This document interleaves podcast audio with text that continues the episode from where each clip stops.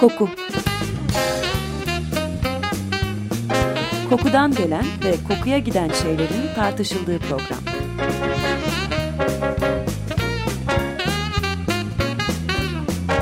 Hazırlayan ve sunan Vedat Ozan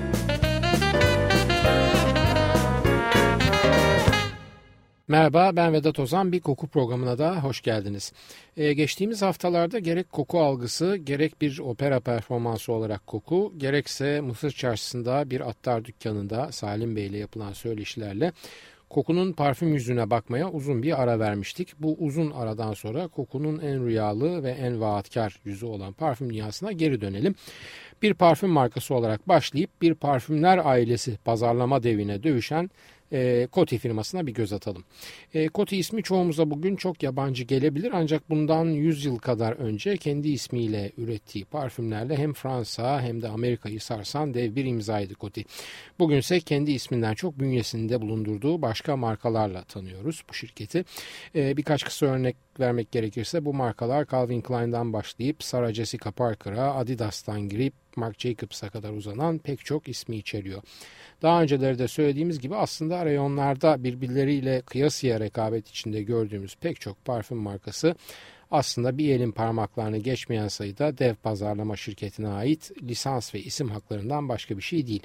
Yani dünyadaki bütün parfümlerin ismi çok bilinmeyen 5-6 koku fabrikası tarafından imal edilip gene sayısı 5-6'yı geçmeyen pazarlama şirketi tarafından pazarlandığı küçük bir oligark dünyası içinde yaşıyoruz. Her pazarlamacı bünyesindeki değişik isim ve markalarla farklı alıcı kitlelerine hitap edip orada elde ettiği gelirleri ana şirket bilançosuna aktarıyor. Biz şişe ve marka bazında farklılık yaşadığımızı zannederken işte tam da bu sebeple aslında farklı isimlerde satın aldığımız kokular gruplar halinde birbirine çok fazla benziyor ve sadece illüzyonlarımıza inanmaktan öteye geçemiyoruz.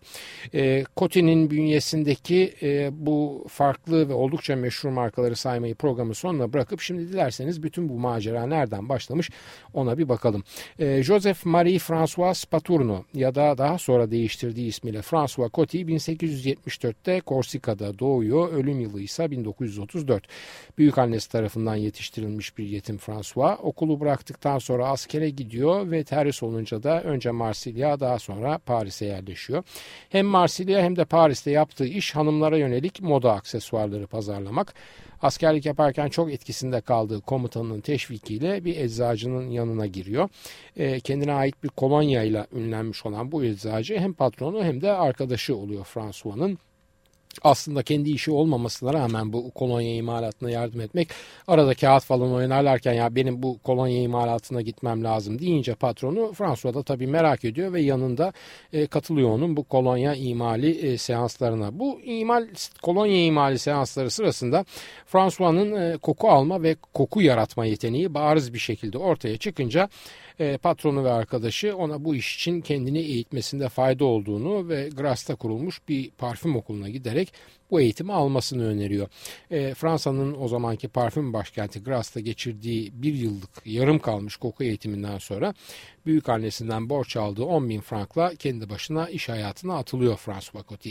E, paranın çoğu tabii ki oturduğu evin alt katında kurduğu laboratuvara gidiyor. E, hayatının dönüm noktalarından biri sayılan bu Gras'taki eğitim sürecinin başlangıcı da aslında kendi başına ilginç bir hikaye. E, o dönemde Gras kentinde bulunan en büyük esans yağı imalathanelerinden biri Antoine de Cheriz'e ait.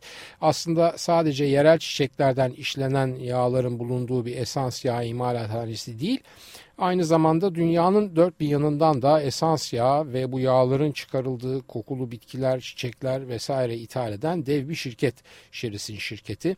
E, Kalabria, Sicilya, Tunus, Cezayir, Madagaskar, Kongo, Şangay ve Bourbon adaları gibi oldukça uzak coğrafyalarda temsilcilik ve tesisleri var. Aynı zamanda Marsilya, Cenevre, İstanbul ki o zamanki adıyla Konstantinopl e, New York, Santiago, Buenos Aires, Kahire, Montreal gibi yerlerde de hem satış hem de toplama ofisleri var.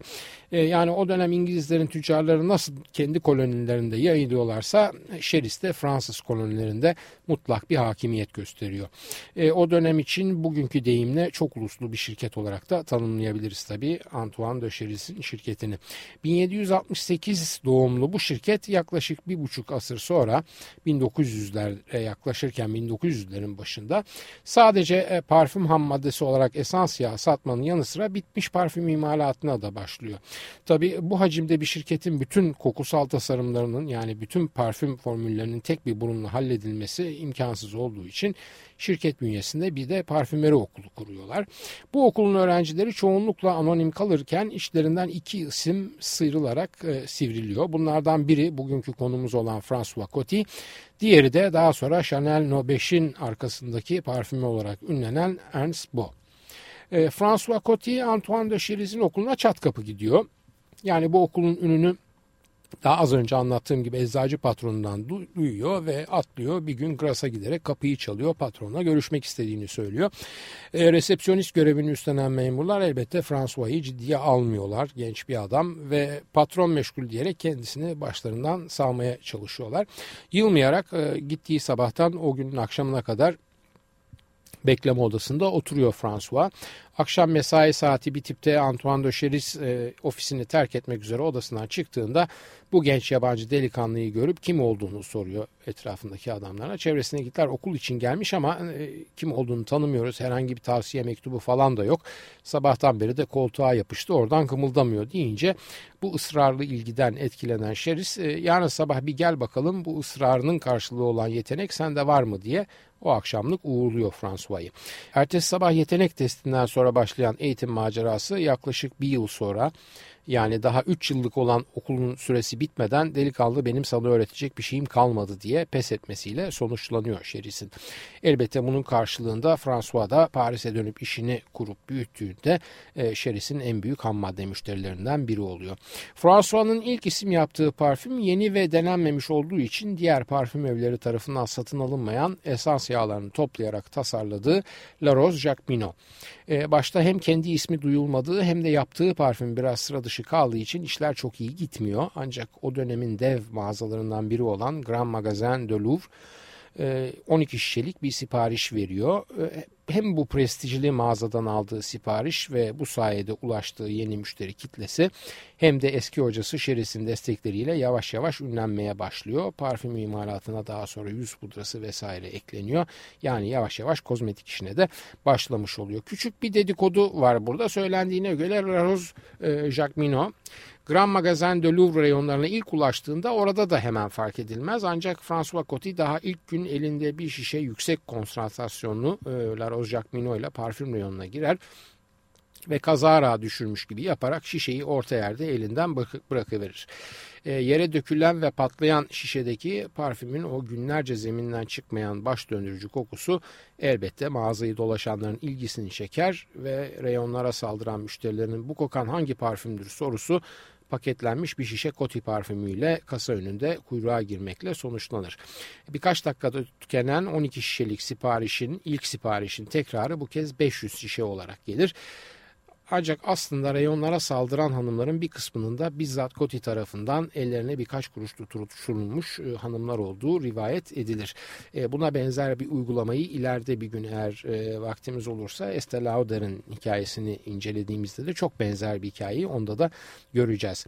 La Rose Jacqueminot'u 1905'te koku olarak, parfüm olarak Lorigan takip eder. Daha sonra yaşadığı sürece çıkardığı düzinelerce parfümden Akılda kalan bazıları 1960'da Jasmin de Corse, 1912'de Loire, 1917'de Chypre de Coty, 1921'de Emeraude, 1922'de Paris ve 1922'de Leyman olarak sayılabilir. E, bu saydığım parfümlerin hepsini François Coty bizzat kendisi formüle etmiştir.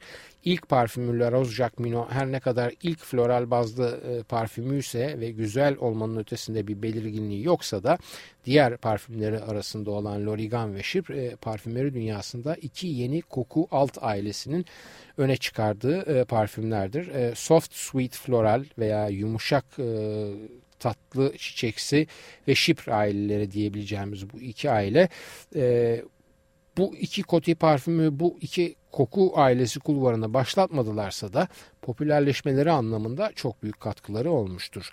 E, Lorigan yumuşak pudramsı havası ve karanfil menekşe ki sentetik iyonon ailesidir menekşeyi temsil eden parfüm dünyasında. Çünkü menekşenin kendi kokusunu elde etmek imkansıza yakın derecede zordur.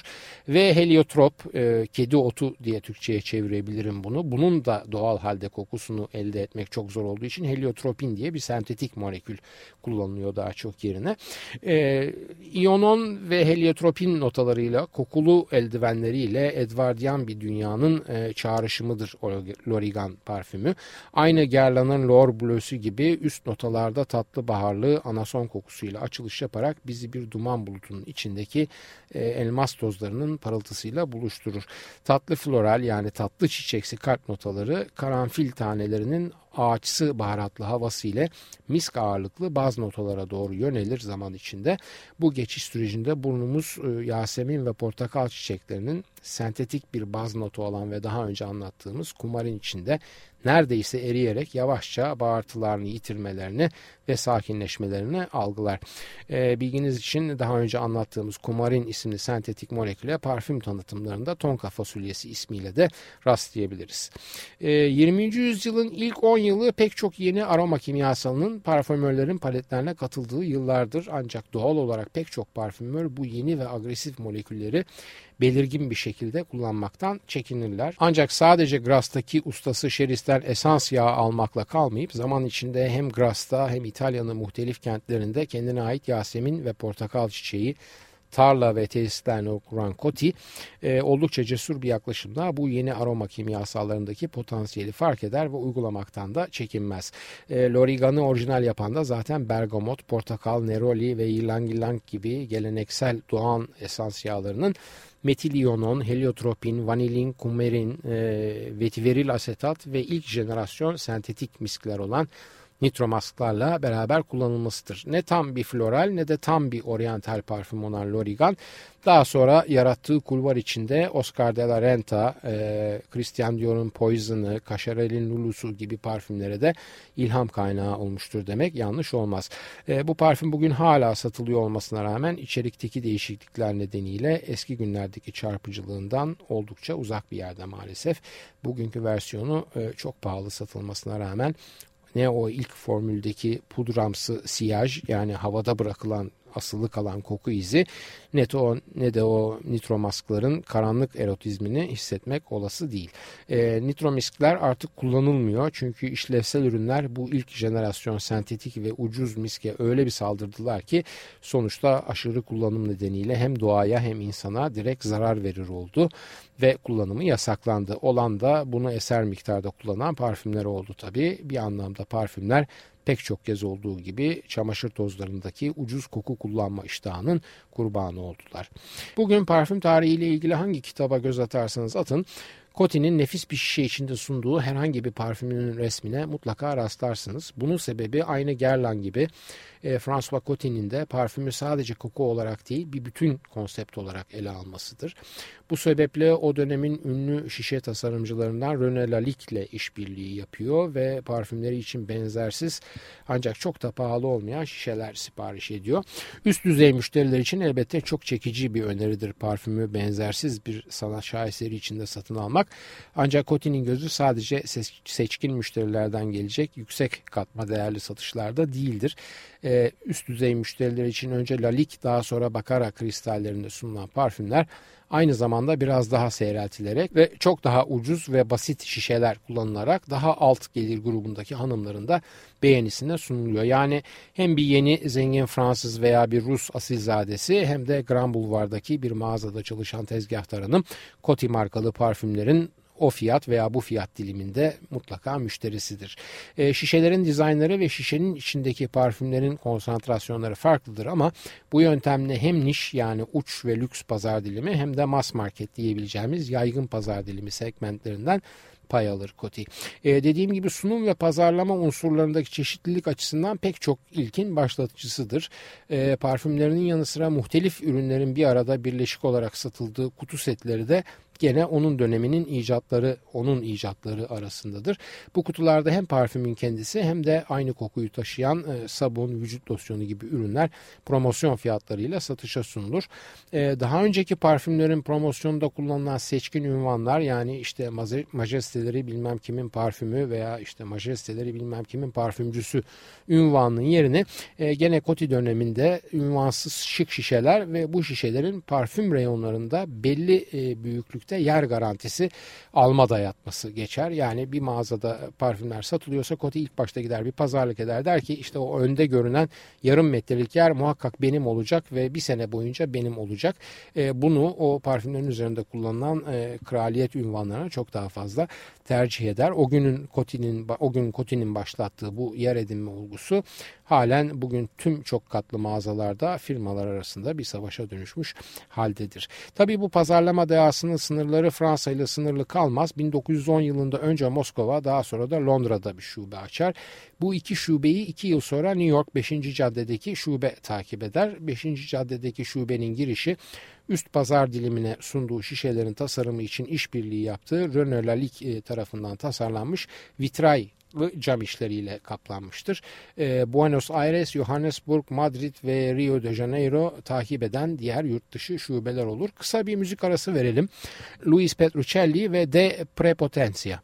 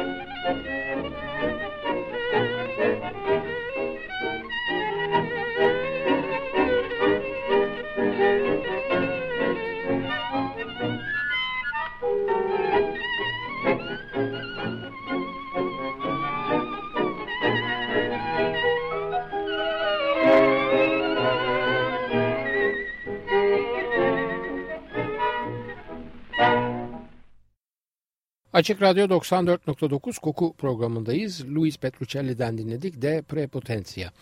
François Coty'nin parfüm ve iş dünyasına bakışını kendisine ait tek bir cümle çok iyi açıklar. Bir kadına üretebileceğiniz en iyi ürünü verin.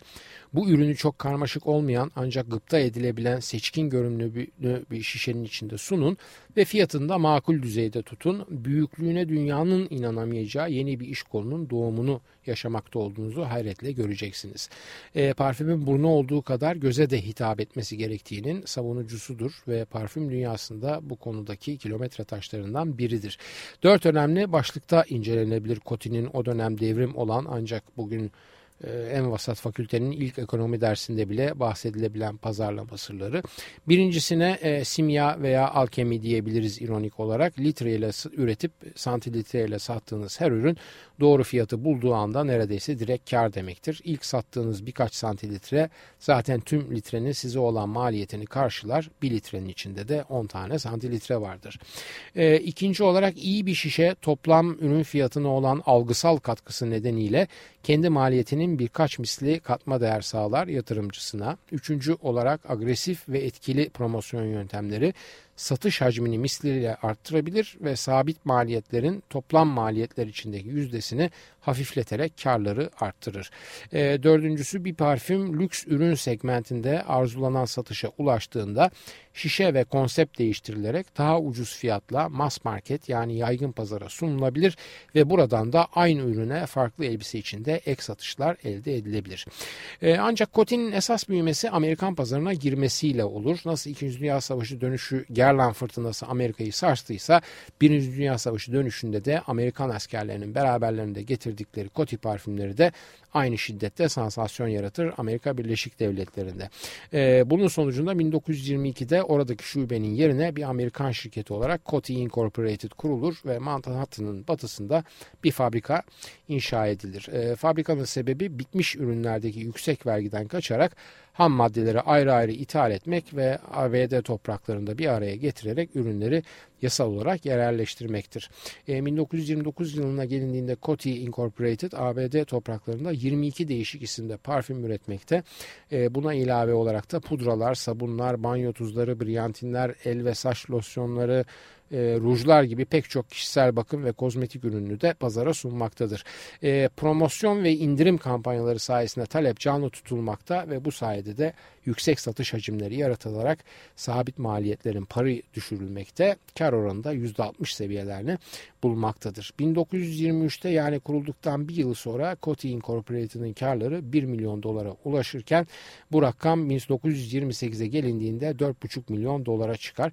Ancak e, 1928'i takip eden yıl büyük buhran yıllarıdır. E, dünya çapında Coty satışları 50 milyon dolardan bir anda 3,5 milyon dolara düşer. 1934'te François Coty öldüğünde kontrol hisseleri e, çok karmaşık davalar sonucu boşandığı karısı e, Madame Yvonne Kotnaron'un eline geçer. Daha sonra gerek hisse gerek yönetim yapısında meydana gelen değişiklikler e, gerekse pazara yeni giren Revlon gibi agresif firmaların rekabeti sonucu Coty eski şaşalı günlerinden oldukça uzağa düşer. E, karlar, satışlar iner çıkar, iner çıkar. E, olacak olan da 1963 yılında olur ve Coty de Pfizer şirketi tarafından satın alınır. Daha profesyonel ancak kişisel etkiden e, çok kurumsal bir anlayışla yönetilen Coty artık herhangi bir büyük şirketten farklı değildir.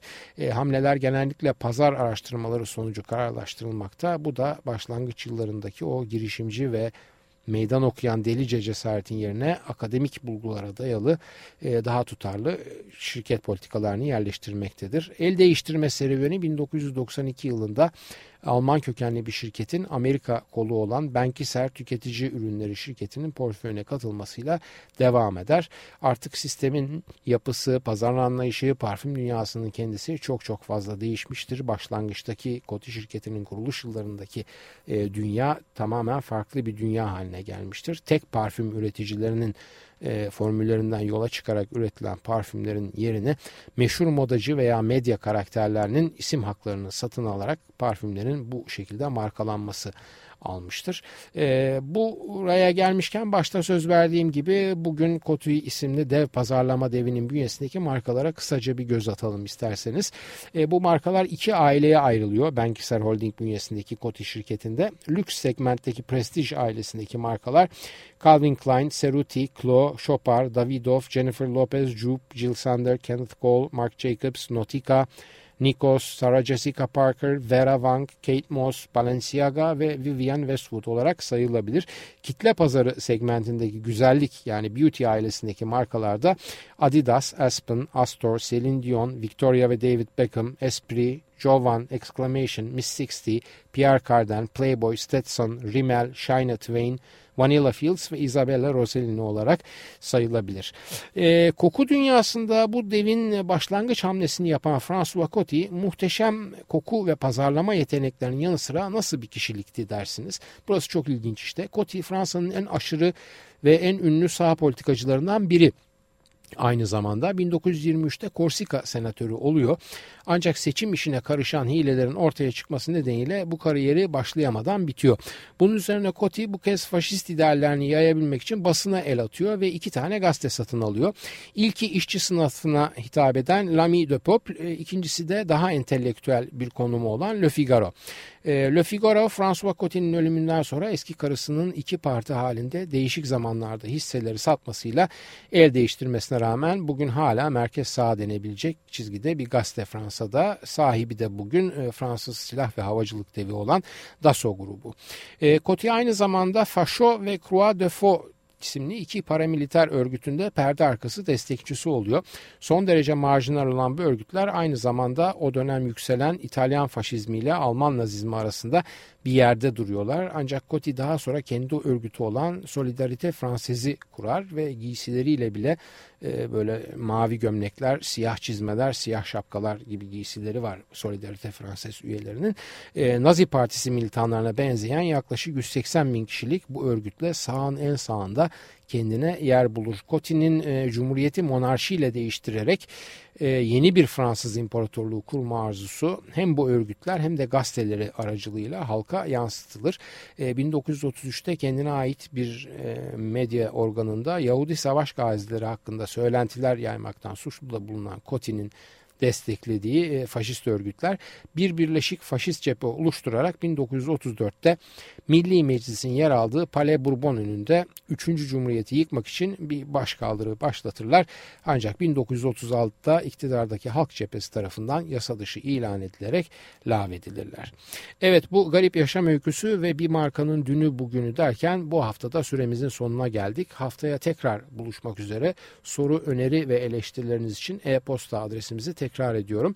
Koku programı et yahoo.com. Ben Vedat Ozan. Radyonuz kokusuz kalmasın sevgilerimle.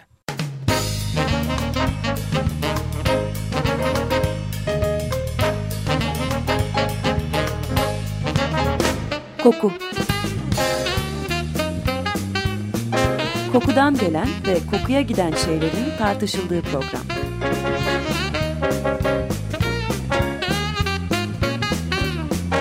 Hazırlayan ve sunan Vedat Ozan